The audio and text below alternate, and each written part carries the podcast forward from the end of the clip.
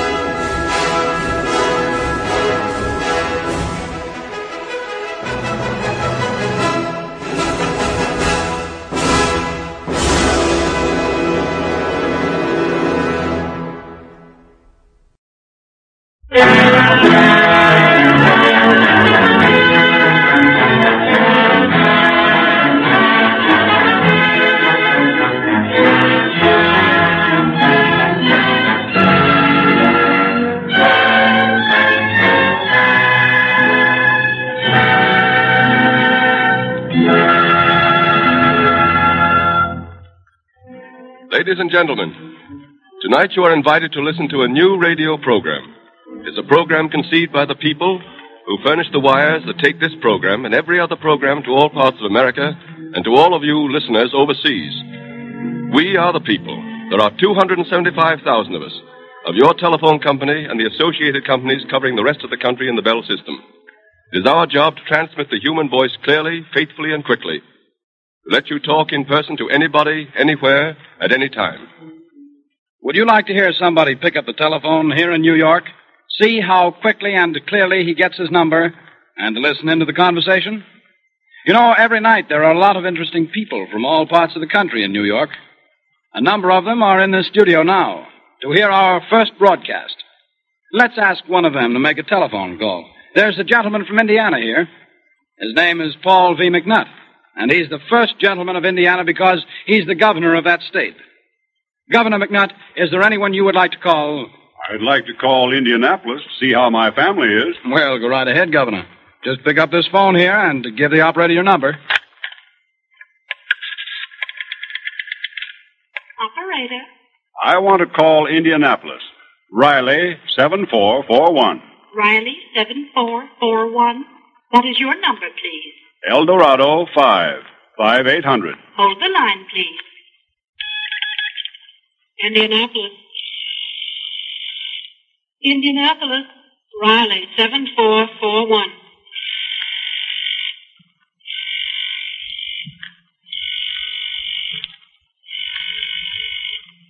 Hello? Hello. Is that you, Kathleen? Hello, Paul. I knew you were going to call us.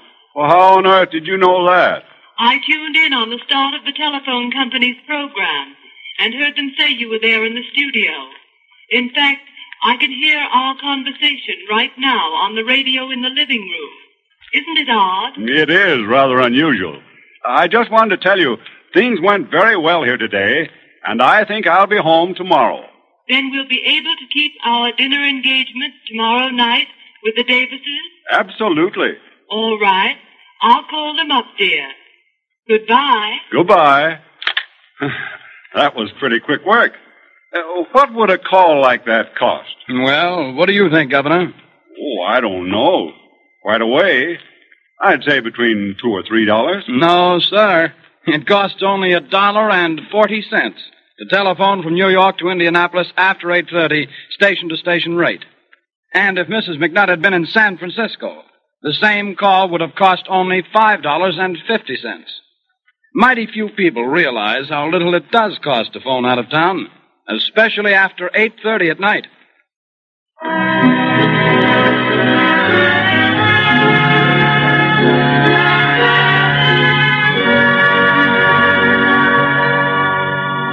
Across country, across town, the telephone keeps abreast of the faster pace of life today.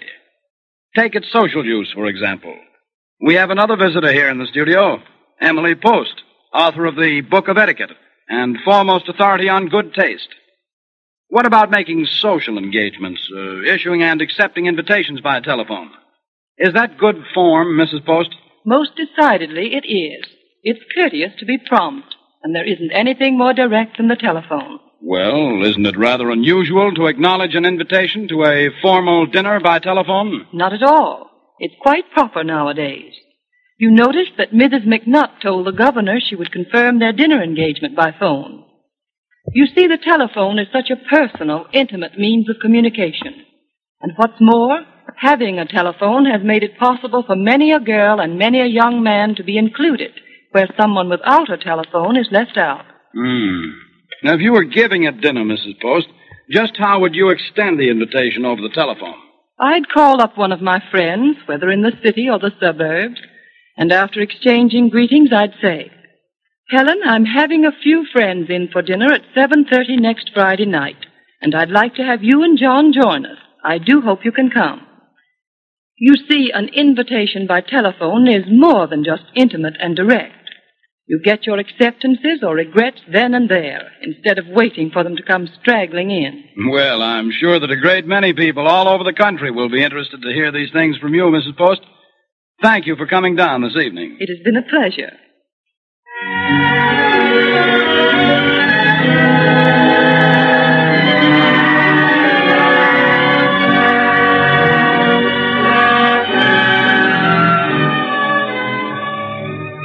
radio was born of the telephone, and the telephone was born of the American pioneering spirit, the American spirit of impatience with the barriers of time and distance. Ladies and gentlemen, tonight we are sending to you a radio program which we hope will mark a new milestone in American broadcasting.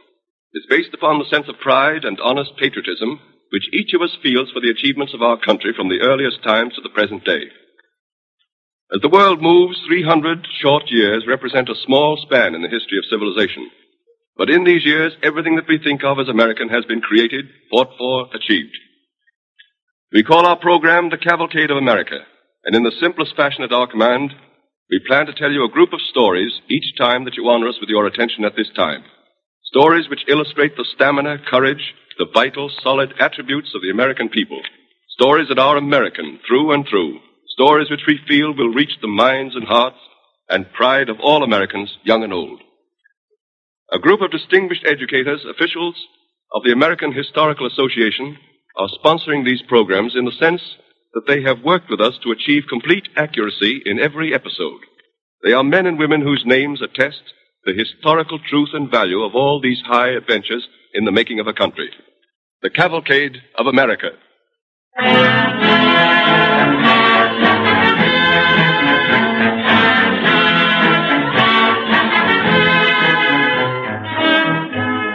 As you watch the American cavalcade pass in review, you find much that is not pomp and circumstance, bugle call, or cannon roar.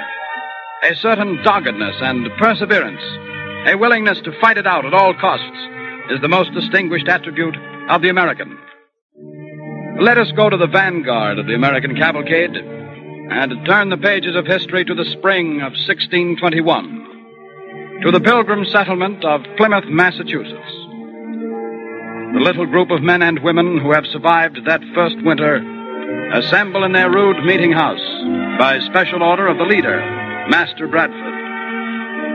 In one corner, a young woman and a young man have drawn a little apart from the rest.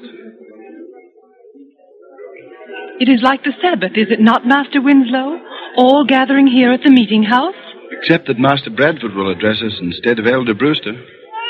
Hush, Peregrine. Quiet. Quiet. Why has he called us together, do you suppose, Master Winslow? In the very midst of a busy working day? For some good reason, you may be sure, Mistress White.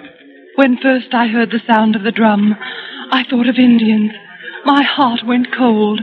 I hurried to get Peregrine from her cradle. If there were any danger from attack from Indians, you'd not see Captain Standish resting on his musket as he is now. In truth, the Indians sooner send an arrow through your back as you work in the field than sally in the open. No, 'tis other business that Master Bradford wants with us. Master Bradford looks stern and sad. Mm, there's little to make him smile these days. He grieves for his wife. Poor Mistress Dorothy. It was tragic, her drowning. Two weeks after we landed on these shores. They're about to close the doors. Everybody who's able is here, all but those who lie sick abed. So many empty benches. There remain but half as many of us now as there were when first those benches were placed there. Look, Bradford is standing. He motions to us to be quiet. Oh, they're closing the doors. We'll soon know now. I pray thee, Master Bradford's about to speak. my friend. I have called you away from your tasks this morning in order to speak a message of importance. A message which will shape the future of every one of you and the future of Plymouth settlement. For four months, the good ship Mayflower has lain at anchor in this harbor, unable to return to England by reason of the fearful storms and the mortal plague that took off many of its crew. But this morning, her master came to me and informed me that, God willing, he will put off the voyage no longer. He is preparing to sail on the fifth day of April, just four days hence.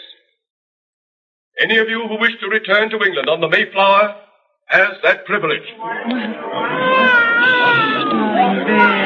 You came to the new world in good faith and with high hopes. Your faith has been sorely tested these winter months. Of the 102 of us who came here, only 51 remain. Many of you have lost those who were nearest and dearest to you. If you desire to leave, to return to soft ease of old England, we who are in command here will not try to hold you.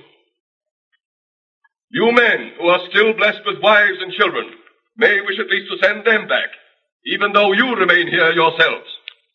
We would not blame you, for God alone knows what awaits us here. In four days, you must make your choice. Weigh it well. For once the Mayflower sails, there is no turning back for anybody. Now let us go again to our fields and consider well what we should do. I have spoken my message. Well, Master Winslow, Well, Mistress White? good Master Bradford's news seems to have pleased you. Yes. And yet I am sad at the thought of losing some of my good friends. You are sailing then? Perhaps. Why not? What is there for me here? I am not a delver in the ground. I do not want to till the soil and then suffer death from scurvy. I've tried to do my best, but I don't like it. I covet a more adventurous life. Is this not a mighty venture?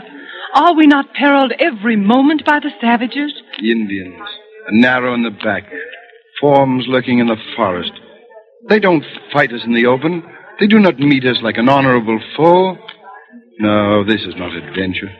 This is merely hardship in a rude wilderness. True, a wilderness. It is free, though. Free and honest and God fearing. And one can pray here in the new world as one chooses. Hmm. One has time to pray here in the long, dreary winters. Why do you stay here, Mistress White? What is there here for you? You have suffered much and buried your husband here. And born my child here, remember. The first child to be born after landing on these shores. Then, for the sake of the child, you should return to England. This is no country in which to bring up a child, particularly a girl child. And why should you be so interested in me and my child, Master Winslow? Mistress White, I hate to leave you here in this wilderness. For many months now, I've thought of you. I've. You have been very kind, Master Winslow, but do not talk of this before these folk. The meeting house is not yet empty. I've thought of you in holy love, Susanna. These many months, I've longed to take you from this bleak place back to the lovely. That will field- do, Master Winslow. Please remember that I admire and respect you. And once I thought I almost loved you. But Peregrine and I stay here and leave you the wandering ventures. We will face our hazards here as stoutly as we may. But, Susanna, if you only knew how long I've loved you, I. Good day, Master Winslow. But, Susanna. I play not with wandering dreams, and I am holding to this place in purpose. Susanna! Susanna!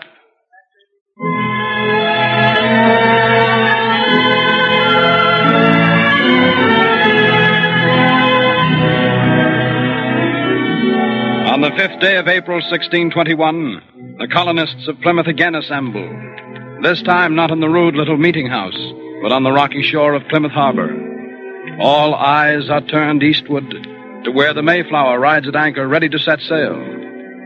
On the shore, the captain, Thomas Jones, is bidding a last farewell to Governor Bradford.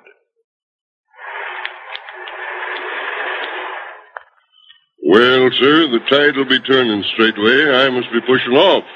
We'll miss you, Captain Jones. I hate to go and leave you all stranded here, sir, in this god-forsaken country. The only countries that God forsakes, Captain, are those where people have forsaken him. The fella I'd turn to for protection against that Satan's brood of savages is Captain Standish. Meaning no irreverence, sir. I wish you had more real soldiers with you, like him. As yet, the Indians have made no open sally, but truly, Captain Standish is doing much for us. Already many of us have mastered the use of arms. Well, Bradford, it's all right for you, I suppose. But me, I'd rather be in a hurricane in a good tight ship than live the bleak and barren life you'll have here. When I reach London, I'll have some peace from worry and a chance for merriment. But you, you must fret with trouble all the time. Hmm. The like is true, Master. If not these serpent Indians, will be puny crops or violent cold, starvation, or the scurvy. Master, it falls on the crew how well the ship behaves, does it not? That it does. Well, I have an apt and loyal crew working here for me on the shore, uncomplaining, sharing what they have, and facing each new hardship with godly courage. That you have, Bradford. My four months here have taught me that. Do you think any of them will leave with me? That young fellow Winslow standing over there by the cliff, he might go. He has no stomach for grubbing earth. He'd rather be a sailor like yourself. Marry, with only half a crew and some of them not fit to stand, I could straightway put some more hands to the ropes. We need more hands ourselves. A spring planting to be had, a new building, woods to be cleared. I only hope most of the younger men decide to stay. I think they will. It'll be a grievous thing to lose one man. We may need every fighter we can get. That you may. Forsooth, I, I still dare hope that none of them will leave. Mayhap 'tis folly, but already I'm proud of our little settlement in the New World, and I mislike to see to see anyone turn back. Hmm, yes, I know your heart. Sort of like deserting a ship. Well, if you have any to take the passage, I hope they'll hasten. The tide's turning. I told them to come here to the boat. I see none yet. Winslow seems to be undecided. He and God must choose his path. I must take leave, row out to the ship, and be quick to sail at a moment's notice. But before I weigh anchor, I'll watch sharp for your signal. I'll wave a white cloth. But if any of our people change their minds, I'll fire a shot. I must give them every chance to read their own purpose. I shall wait the signal. Good hope, sir. I hope the next few months will be easier. We'll be praying for you. Good hope, Captain, and Godspeed. Oh, Master Jones. Oh, Master Jones. Oh, Huh? oh Why? just a moment, if you please. Why, surely, Mistress White. Have you and your little baby decided to be our passengers? Oh, no, Master Jones. I, I would not leave here. But I have a little packet for my dearest friend in London. Would it be too much to ask you to take it for me? Why, surely not, Mistress White. Oh, it's all superscribed. Here it is. I will bear it safely, Mistress White, never fear. I must haste and weigh anchor while the tide is right. Godspeed. Godspeed. Godspeed, good master. Push her off, boys. Goodbye. Oh, yes, Master Winslow, I, I thought you were leaving us. I saw you standing near us, and I waited for you to step forward. I do not go, sir. Oh, Peregrine, hush. It is not yet too late. I shall signal the boat if you wish to leave. Master Bradford, I yearned to go. Then, as I came down to the shore, a word you spoke turned my heart to a better purpose. It would be wrong to cozen you, Master Winslow. And mark you, there is yet time to change your mind. I am going now to the others. Master Bradford looks blither than I have seen him in many a month. Ah, Mistress White, you you have speech with me once more. Since that day at the meeting house when Master Bradford broke the news of the Mayflower leaving, you've scarce bade me good morning. I beseech you, Master Winslow. I was angry because. Because you were leaving. But what made you change your purpose? You angered toward me when I set my heart for England. Susanna, let me speak of. Meet my question first, Master Winslow. Why did you not leave? It was a brave word I heard Master Bradford speak to the master of the ship. He said, I mislike to see anyone turn back. That's what I was doing. Turning back. I see it now. Edward, I too. I want not to turn back. I want to press on and make a new life here. Susanna, might we not press on together here in Plymouth? Master Winslow, take care. There are many people here. All the folk will hear you. They give no heed to us. Their eyes are fixed on the Mayflower. Oh, here comes Master Bradford. He seems bent upon a word with us. Men and women of Plymouth. Our good friend, the master, is at this moment boarding the ship. All sails are set. A sign from me, and the Mayflower will hoist anchor and turn her course for England. Before I give that sign, let me ask you all once more, for the last time, do any of you wish to return?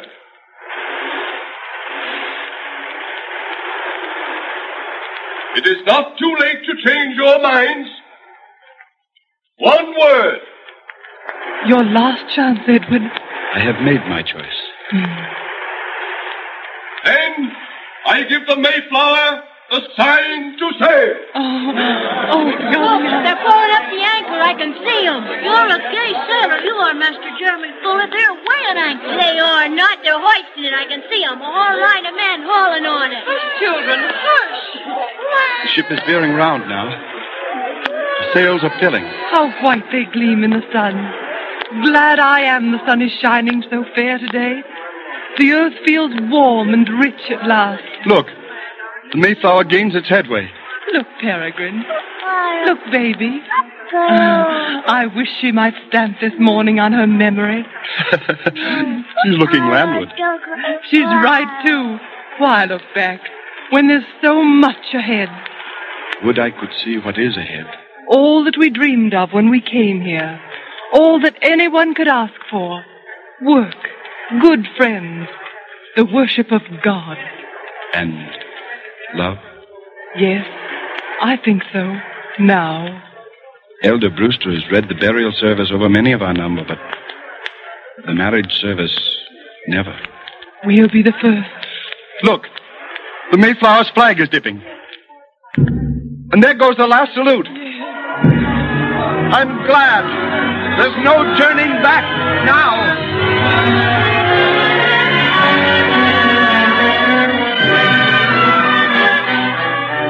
That fateful day, the pilgrims made their choice and flung defiance at the dark forests of New England. Their will to persevere became a cornerstone of American character, and from such people came the power to conquer a continent. Nearly two centuries later, settlers were still battling for their homes and their freedom. This time it was a brave band of settlers who had penetrated the forests of Kentucky and erected a crude settlement called Bryan's Station, not far from what is now the city of Lexington. With crude implements, they had built a palisade with a blockhouse at each corner. On the evening of August 15th, 1782, a messenger brings word that another party of settlers only a few miles away have been defeated in a fight with the Indians. Crowding about the messenger, the men of Bryan's Station hear the story of the encounter. They vote to avenge the defeat, although they know savages lurk in the forest just outside the stockade walls. William Reynolds, a young pioneer who has been scouting, reports to Captain John Craig, commander of Bryan's Station. But I tell you, Captain Craig, there ain't a doubt of it. I saw Indians everywhere. And if the men leave for Hoy's now, every woman in this station will be scalped clean. Uh, you think it's a trap, Reynolds? I reckon they're just waiting for you to march out of here to blow you all to kingdom come. Uh, where do you think most of their force is? I reckon most of 'em hiding around that there spring down the hill, the one where we got our water. Yeah, what are we going to do for water? We can't hold out without water. Well, there's just one thing in our favor, men. The Indians don't know we've discovered him. We've got to act like we don't know they're out there. Reynolds, gather all the women of the station here at once. Have them bring all their noggins and pails. Sure, Captain, I'll get them. Obel, Yes, sir. uh, Tomlinson. Coming, Captain. Yes, sir. What can we do, sir? Well, now, you think you could pick yourselves two good horses to get from here to Lexington? Yeah, sure. We, we could try. Well, get a move on. And when you get outside, don't run unless you're shot at. Yes. Act like you was going hunting. I don't think you'll be stopped. The Indians won't risk shooting until they find out how strong we are. Right, sir. We'll get through. Say, Captain Craig, my Lucy and the baby, they're at my cabin outside the station. I better get them in here. All right, Morgan. I'm going to send the girls down to the spring. Have Lucy join them and bring her water back here. Yes, Captain. I'll send her and bring our baby to the fort myself. Now, hurry up. And when you get back, take charge of the west blockhouse. Now, hurry. You can count on me, Captain. Here come the gals, Captain, full force. They're not afraid of Indians. Good, good. Is everybody here? Sure, we're here. Now, ladies, I want you to listen carefully. Come on, girls. Quiet down, girls. Well, what is it? Outside the stockade, there's a large force of Indians. Well, hush, hush, girls. Uh, for some reason, they're lying low. I think they're waiting for us men to march on to Hoy's. Then they can get us from ambush. Now, we don't want 'em to know our strength. So we've got to stay here and pretend we don't know there's an Indian in the country. The longer we fool 'em, the better chance we have of being reinforced from Lexington. I've sent Tomlinson and Bell, and they may get through. If you're figuring on playing possum in this hole, you'd better hike down to the spring and draw some water. My husband didn't leave enough whiskey to last for all of us. All right, Jemima Johnson. I'm going to ask you to lead the women down to that spring. And you better draw all the water you can. Lord, Captain, we ain't Indian fighters. Why don't you lead the men down there? Because that would be playing into the Indians' hands. If you women will go down there just as you do every morning and pretend that nothing is wrong, I don't think you'll be touched. The Indians want to capture the station and kill the men in it. They'd gain nothing by killing you, only give themselves away. Come on, gals. Show some spirit. You're cocky enough around here. That'll do from you, child. You ain't proved your mettle yet yourself. That's more like it. Will you go, Jemima? Well, I can fill two noggins, but I can't haul water for the whole station. Who's going with me? You do what? Now listen to me, you girls. We have to have water, don't we? We can't live without it, so we may as well chance death getting it.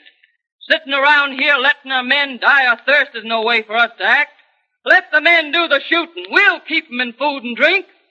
Now, who's going with me? I've got a child. I don't want to leave my child. I won't go. I've got six children, and my husband is clear over to Richmond in the House of Burgesses. But I know what he'd say. And when he's here, he's boss of this station. He'd say, Jemima, life ain't no joke in the wilderness. But an American settler never turns back. That's what he'd say. I went for water yesterday, and I'm going today. And I'm going with Reverend Jones's blessing. Yes, Jemima Johnson, God's blessing will go with you. All right. Open that gate. And those who want to follow, pick up your pail. Come on. Who's going? I might as well all Well, come on. And they're all going, thank the Lord. We're going to need every drop we can get. Open the gate, Reynolds. Yes. Now, don't look frightened to death, you girls. We get water every morning. And the blessing of God Almighty, the Father, the Son, the Holy Ghost. You usually sing, girls, when you're going for water. Now act just the way you always do, so the Indians won't suspect we know they're out in the bushes. Come on now, sing. Our God, our help, me, Here comes Lucy Morgan. My, she's pale. James told me to come and help you carry water into the stockade. Oh, Lucy, ain't you scared? Yes, but we gotta make believe we ain't. I know. Let's talk loud. It's, uh, it's nice living outside the palisade on a lovely morning like this. Oh, my baby. I hated to leave him even for a minute. Yes, must be fine to see the sunrise and everything. Oh, how could you do it? You, you may never see him again. I left James packing up. Oh. He's strapping the baby to his back. All right, girls, you bring your pickings and I'll dip for you. Come on now, we haven't got all day. Well, another one, Cole. Come on. Don't let her get it. Don't spill I thought I saw something moving over there. Where? Over there, in the brush, the other side of the spring. Pretend not to notice. We must pretend. We must. Come on along, Lucy Morgan. Fill up them pickings. Don't look over there.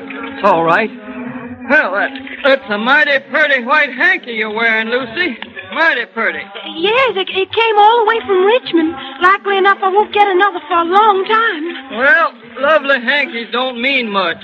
James Morgan can't be mollycoddling you much in this country. He gave me this kerchief when we were married. Well, now, ain't that nice? Yeah. Come on, folks. Let's be getting back. Watch out now. No spilling. Let's go. Oh, Lucy, Lucy, I saw something move. I think it was a gun barrel. What? Oh, I wish we'd hurry. If Jemima would stop singing, she'd be able to walk faster. Hurry, hurry. Quit pushing me. Oh, I'm spilling the water. Hurry. out. Oh, look, they're opening the gate.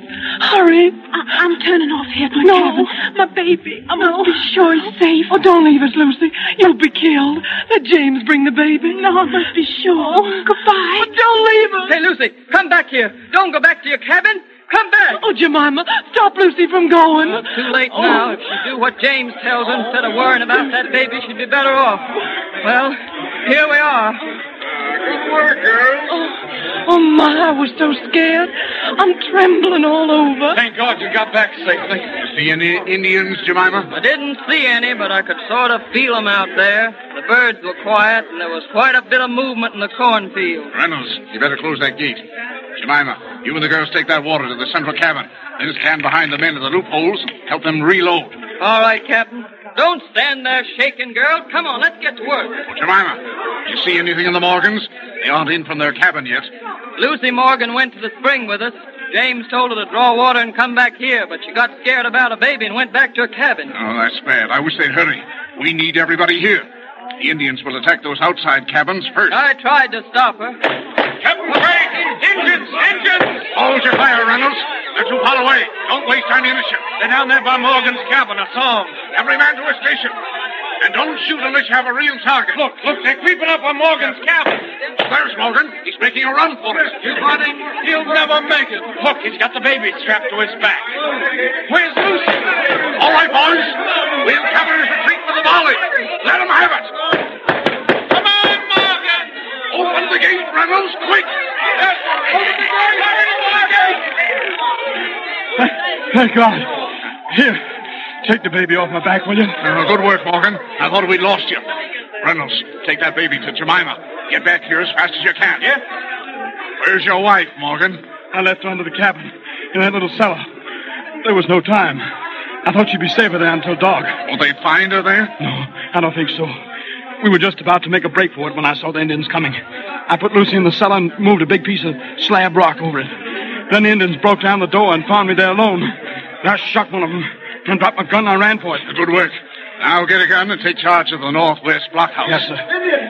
Indians! The Indians! They fired your cabin, Morgan. Look, the flames are coming through the roof. Quick! Quick, let me out, Captain Craig. I've got to get back. Lucy, she'll suffocate in that cellar. It's too late, Morgan. You can't go back now. The whole thing's ablaze. She'll burn to death, I tell you. Get out of my way, Captain. I'm going back. Try them, Reynolds. Hold it. Get away, back gate. Let me go. I've got to go back. Oh, steady, Morgan. It's too late now, and we need you here alive. All right. But I'll have my revenge, I tell you. I'll kill every filthy redskin this side of Blue Lick. Give me a gun! Give me a gun!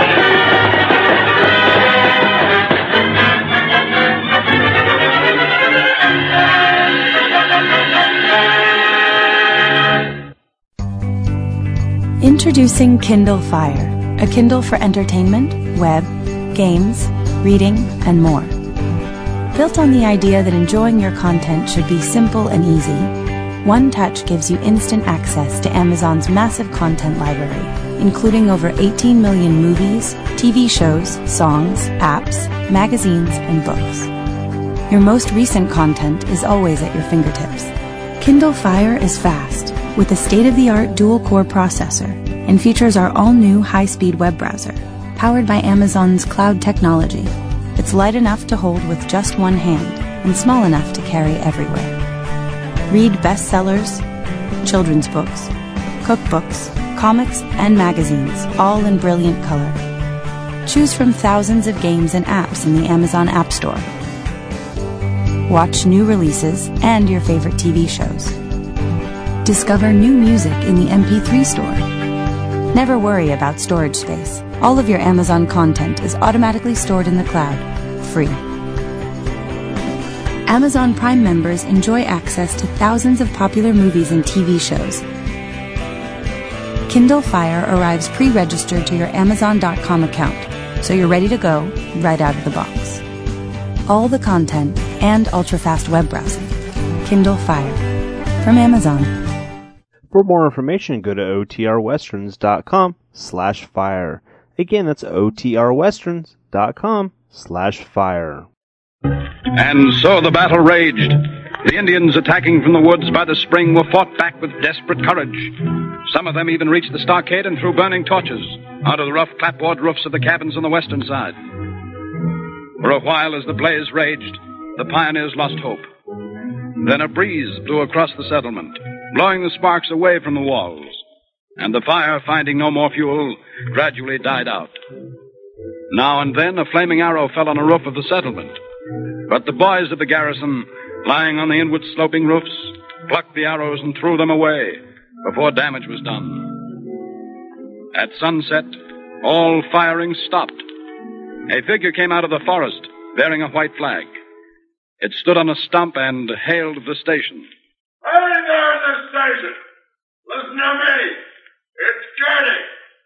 Know me? I'm Simon Girty. I fought this army. We represent the British government. I'm giving you one chance to surrender in the name of the British.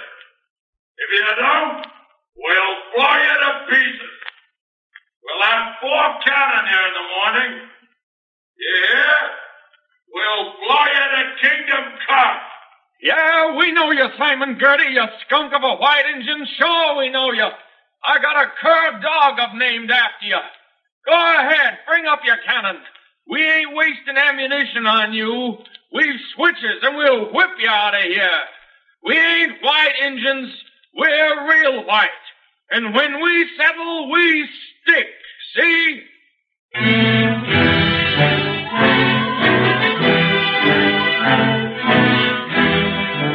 And while young Reynolds flung his desperate defiance at the enemy, Morgan crept from the stockade.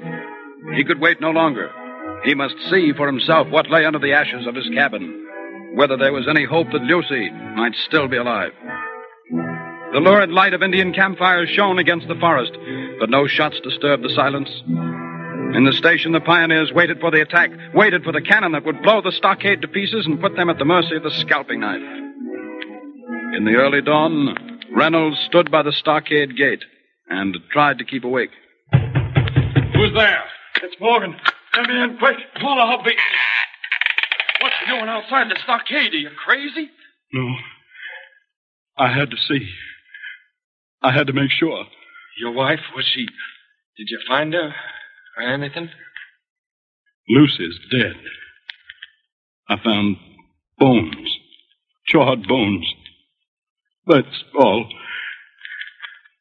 There was an Indian sneaking around the ruins with her handkerchief. He's dead, too, now. If we ever get out of here alive, we'll get every man in the territory and we'll wipe them Indians off the face of the earth. If we get out of here alive. The water's most gone, too. Captain says if help doesn't come pretty soon. Who's there? Captain Craig, it's the messenger. Open the gate. It's Tomlinson. This way, Tomlinson. Here's Captain Craig. Tomlinson. They've gone, Captain. The Indians have gone. How do you know they've gone, Tomlinson? Have you looked in the woods? Are you sure it's not a trap? Plenty sure, Captain. I rode all around over yonder, and they're all gone down the track toward Blue Lick. I picked up their tracks and followed them a mile or more. No sign of cannon? No, sir. So that cannon threat was just a trick. Well, folks, I guess we've outguessed them once again. But the trouble isn't over. Don't you believe that? We've got to join forces with Hoy's and the other stations and run the Redskins clean out of the country. And they'll strike again, and this time we must strike first. Captain Craig, I'm for leaving right now before we're cut off again. Oh, that's the spirit, Morgan. You've shown a lot of courage. courage? No, it isn't that. What have I to live for without Lucy? Well, let's get started. Look, look, look down by the spring. There's something's moving. Indians! Close the gates. To the loopholes. Morgan, Reynolds, take four men to man the west blockhouse. Ellis, cover the eastern wall. Wait a minute. Wait a minute. That's not an engine. He's a white man. He's staggering. It's it's a woman. Open the gate. Help her. What? Where's Lucy? James! Oh, it's Lucy. Or a ghost. Lucy, Lucy. I'm all right. I'm all right. The baby. Oh, there, there, Lucy. Darling, rest easy. The baby's snug and happy with old oh, your mama. But Lucy, I went to the cabin. There were charred bones. I thought. Oh, let her rest a spell, James. She's been through enough. I'm all right, Jemima. When you left, James, two Indians came in and fought over those two bright dresses of mine and those English knives. Oh, darling. I could hear them fighting and rolling on the slab above me. It scared me, James, and I shrieked. Oh, One Indian killed the other. I heard him fall. And when I shrieked, the other one lifted the slab and took me with him. He fired the cabin. Then what I saw was the bones of the dead Indian? Yes, James. I was tied to a tree till this morning when the Indians retreated. They moved fast and left me. I got the songs loose. And now I'm very tired. And I want my baby. Captain Craig, I ask your permission, sir, to take my wife and boy back to Lexington as soon as possible. Why, certainly, Morgan. Take two good horses. And uh, there may be others who care to go back. I'll send an escort. Take six wild children back to Lexington because of a few Indians? Not me. No, James, I don't want to go back. Me neither. Nor me. No, no, there. No turning back.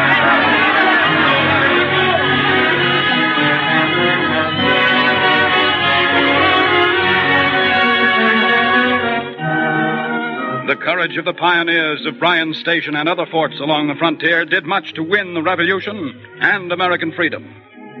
Then, slowly but surely, the cavalcade moved westward, winning a continent, battling doggedly against nature and the red man. After the pioneers came the farmers, and they too rank high in our history.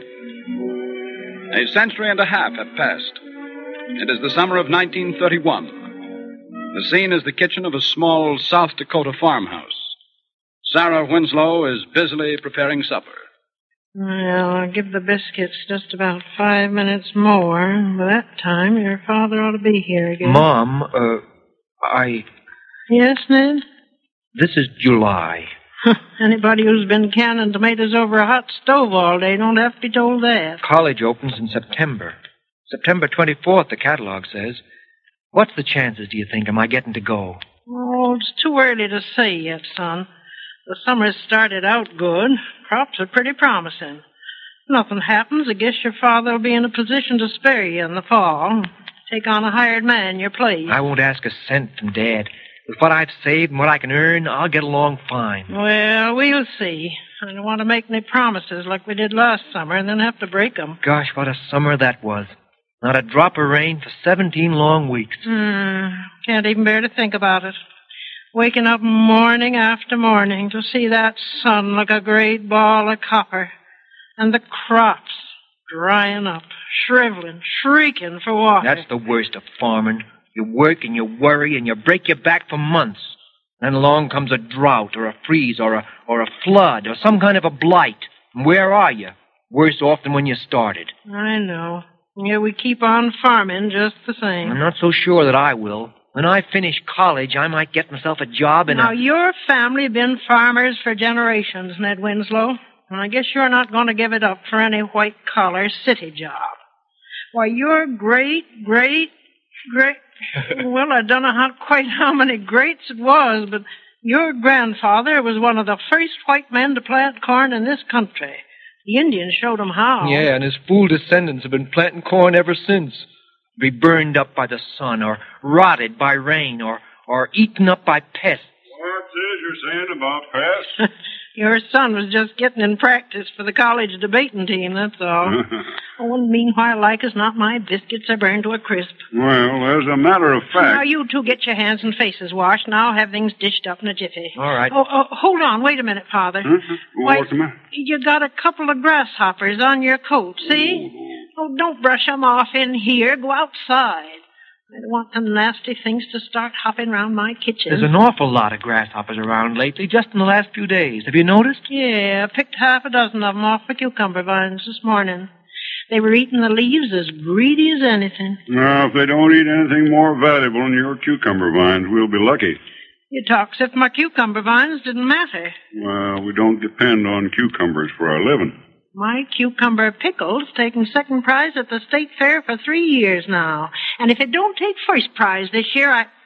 Oh, there's one of those pesky creatures under the sink. What of it, Mom? They're harmless. No, no, not this variety. What do you mean, Dad? Well, these ain't the regular, ordinary variety of grasshoppers that you get every summer. They're they're a special breed.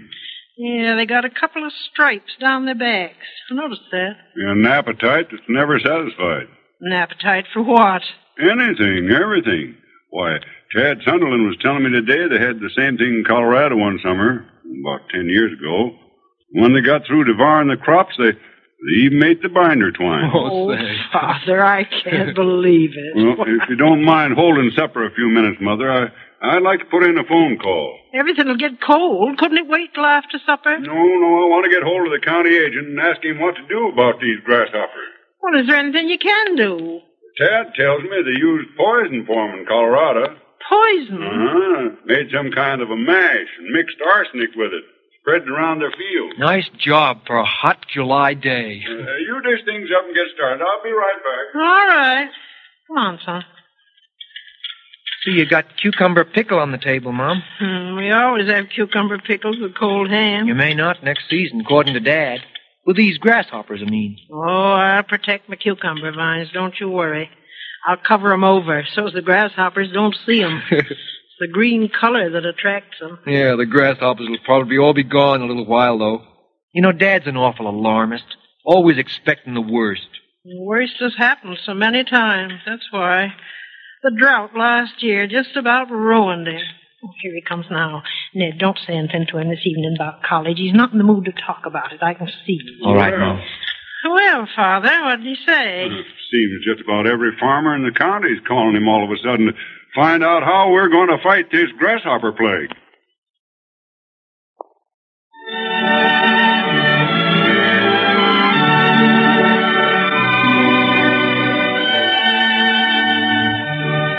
Weeks pass. A cloud of grasshoppers darkens the sun, and it settles over the fields, leaving them barren of crops and the farmers in desperate poverty. Finally, one hot August afternoon, we find Sarah in her kitchen. Hello, Jane. Hello, Sarah. I just dropped in for a second. We're on our way to the prayer meeting up in Jones Field. Are you going? Yes, just since Edward and Ned get in. They've been working day and night, scattering poison mash. But there's so much ground to cover, and only the two of them to do it. How about your cucumber vines? Were you able to save them? My cucumber vines. Goodness me, didn't I tell you what happened to them? No. Last I heard, you was keeping them covered with dish towels. You won't believe it, but those grasshoppers ate the vines, dish towels, and all. Well, I can believe it. You heard about the experience the Lindstroms had, didn't you? What? You know, the Swedish family that leased the old Fuller farm. Yeah, yeah, what happened? They decided the best way to get rid of the grasshoppers was to send their turkeys out into the fields to eat 'em up. Yes? They figured they'd do two things at the same time. Clean out the grasshoppers and fatten up the turkeys. Oh. Oh, I must say, the idea of eating a Thanksgiving turkey that's been stuffed with grasshoppers kind of takes my appetite away. Hmm, I should say so. Well, when the turkeys came back home to roost that night, them grasshoppers had stripped them as bears if they'd been plucked in your own kitchen. How can you laugh, Jane? I think it's dreadful. well, if I didn't laugh at some of the things that's happening these days, Sarah, I'd go crazy. John's so worried sick he can't eat nor sleep. If something don't happen pretty soon, I don't know what we'll do. There's nothing we can do but go on. We can't quit. How does young Ned feel about it? I hear he ain't so crazy about farming. Oh, he's all right, but well, Ned don't set much store by praying, I'm afraid. Hmm. He says the only thing that'll bring relief is spraying, spraying poison in big enough quantities to really kill the pests. Well, folks pray for rain and for relief from famine and war and pestilence. If the Lord can send relief for them things, I guess he can send relief for a plague of grasshoppers. Hmm. Well, the folks are waiting out in the car. I better be going. We'll see you at service. Only a step for us. Walking's better than driving anyway. Why, just coming the short distance we did, our car got stalled twice. Grasshoppers clogging up the radiator. Goodness. Well, goodbye. Goodbye, Jane. Hello, Edward. Going to the service? Hello, Jan. Yes, yes, we're going as soon as Mother's ready. See you there. Goodbye. Goodbye. I'll be ready in a minute, Edward. Just let me get my hat. My, but it's hot. Must be a hundred and ten in the shade. The weather report over the radio said it was the hottest August 14th in, oh, don't know how many years. Hmm. Seems hotter when there's no green in sight. Well, I'm ready now. All right. Uh, coming to the service, Ned? Oh, well, I suppose so. Oh, it won't hurt you any. Well, let's start. Yeah, come on. My, it's even hotter out here. Yeah. Uh, by the way, Mother, I saw Miss Granister in town this morning. Told me to tell you goodbye. They're leaving? They've left. She said she's driven over here to see you before they went, but it was all decided so sudden. Where are they going? Someplace, she says, where there's no grasshoppers or droughts or floods. Then they're giving up farming for good? Looks that way. Well, they show good sense. The rest of us ought to do the same thing. You don't really mean that, son. Sure I do, Dad. What's the use of breaking your back and breaking your heart? Farming. Oh, somebody's got to do it. Somebody's got to plant and cultivate and harvest crops, feed the rest of the world. Your cities are all right and fine, but where would they be without the farmer? Where would they get their bread and their butter and their milk and their other foodstuff? A lot of food they'll get from us this year. Look, Dad. Mm-hmm. Look at that field we're passing now. Just stubble. Not a thing left. Hmm, there's always another year ahead of us, though. That's the great thing about farming. No matter how bad one season may be, there's always the hope and the chance that the next year will be a good one. If you can live till the next year on nothing but hope, We've still got our cows and chickens, a few acres of corn. we're fighting a losing battle, Dad. What can you and I do, scattering poison by hand against billions of grasshoppers? The government may provide The aid. that- government. They promised help, but where is it? When does college open, son? College? Why, 24th of September. Better write. Send in your application. Why, I, I, Dad. I know how you feel about farming, boy. I know how bad you want to get away. And I'd be the last person on earth to try and keep you here. But Dad, I, I couldn't go and leave you in a jam like this. We can get along. Would, would you and Mother leave too? How about it, Mother? Leave the farm? Our lease expires this fall But why should we leave? because times are bad. Oh, that's no reason. Others are quitting. Not this family. Our folks have been farmers for generations, Father. Yours and mine, both. The Winslows and the Morgans. They fought all the things that we've been fighting, and they won out. Well, Looks like the service is about to start. Oh, my. Look at Jones Field. Just a lot of stubble. Last year it was waving corn. And now everybody in the county must be there. Seems funny, don't it? Be gathering for prayer in a field. Yeah, there's no church in the county big enough to hold this congregation. Anyhow, it's, it's more fitting to pray out here. It's our fields that have been laid waste, after all. Farmers do have courage. Look, the minister's standing in front of that great wooden cross. Mhm. Let's stop here where we can see him. All right, yes, we, we can hear just as well here. Sure. Yeah.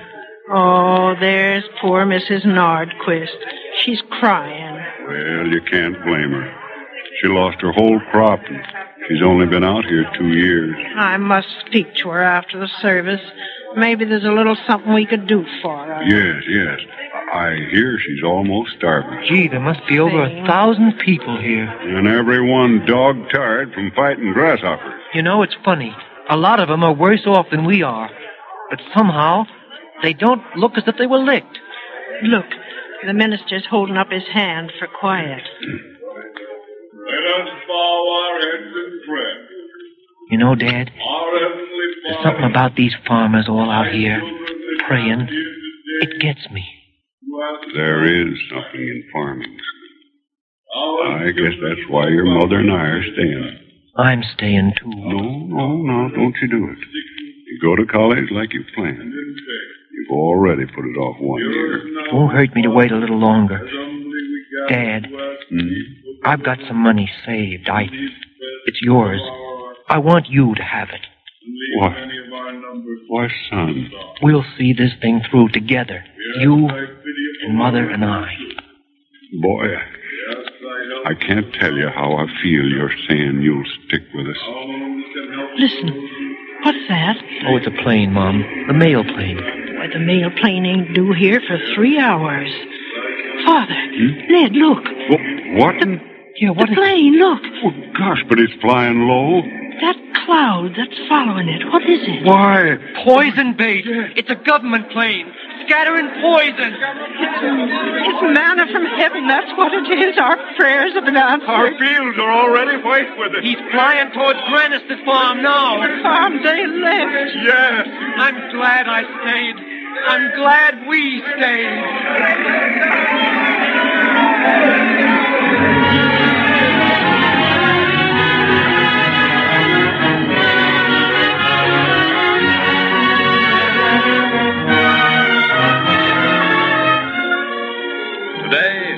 as it has been in all our country's history, we are called to face new and even greater problems with the courage and fearlessness of those who went before us in the cavalcade of America. The pioneer spirit of today faces new fronts with the old courage. And within the organizations of such companies as your telephone company, men strive toward making life fuller and better.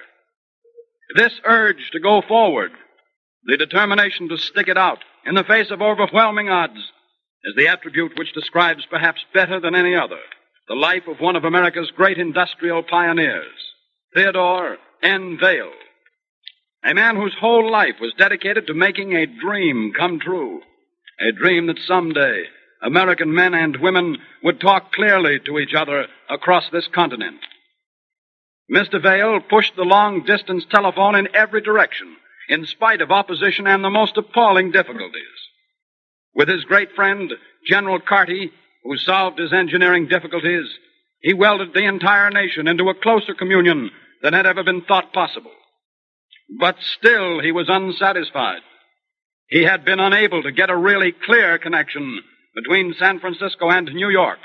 That is to say, clear enough to satisfy Mr. Vail. There are many legends about the actual opening of the transcontinental line. All telephone history is a little clouded in myths, but the version we like best is this. Time and again, Mr. Vail said, Carty, your connection with the coast is still not good enough for the American people. And then one January night in 1915, while Mr. Vail, at that time president of the American Telephone and Telegraph Company, was at Jekyll Island off the Georgia coast, the telephone rang. Mr. Vail picked up the receiver. Hello, this is Vail speaking. Hello, Mr. Vail. This is Carty. Hello, Carty. Where are you? I'm talking from New York. Why, it sounds as if you were in the next room. You think the quality's good? Yes. But how are you getting along, Carty, in linking New York with San Francisco? We're coming along fine. Well, when you get as clear a connection between New York and San Francisco as you and I have now between New York and Georgia, I'll accept it. Well, then, Mr. Vail, it's already accepted. What do you mean, Carty? I mean that this conversation we're holding is not going direct from New York to Jekyll Island. It's going by way of Buffalo, Chicago, and Denver to San Francisco, and back through Kansas City, St. Louis, Cincinnati, and Atlanta to Jekyll Island.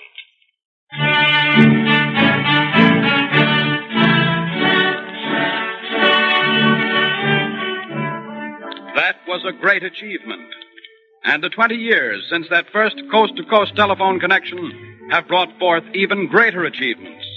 Nations have been linked with nations, continents with continents. In 1921, radio broadcasting came into being, and the telephone company had a new set of problems to conquer in another field of communications. Indeed, this very program to which you are listening is made possible by telephone equipment and thousands of miles of lines which link together the widely scattered stations in this coast to coast network.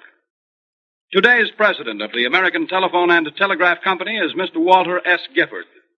He is here tonight, and he would like to say a few words. Mr. Gifford. Ladies and gentlemen, I hope you have enjoyed this program. We want it to be more, if possible, than just an hour of radio entertainment. We want it to be a real contribution to broadcasting. And we believe the radio public wants an hour of this sort. Particularly do we hope that the younger people will feel an interest in this program. And with that purpose in mind, we will hold a series of nationwide essay contests, which we are going to call the Bell System Scholarships. Mr. Utel will tell you about them now. Thank you. Bell System scholarships will be awarded each month to two groups of students boys and girls from 14 to 19 years of age, and boys and girls from 8 to 13 who write the best essays on the American attributes and national characteristics dramatized in the Cavalcade of America. For the older group, there will be each month a first prize of $500, a second prize of $200, a third prize of $50, and 25 prizes of $10 each. For the younger group, there will be these prizes $250 first prize, $100 second prize, $25 third prize, and 25 prizes of $5 each. For full information about these Bell System scholarships, apply to your telephone company or to the station to which you are listening. You will receive an entry blank together with a booklet in which you will find printed the episodes presented in the Cavalcade of America. We invite you to join us again next Friday evening at the same hour when your telephone company in the Bell system will continue the Cavalcade of America.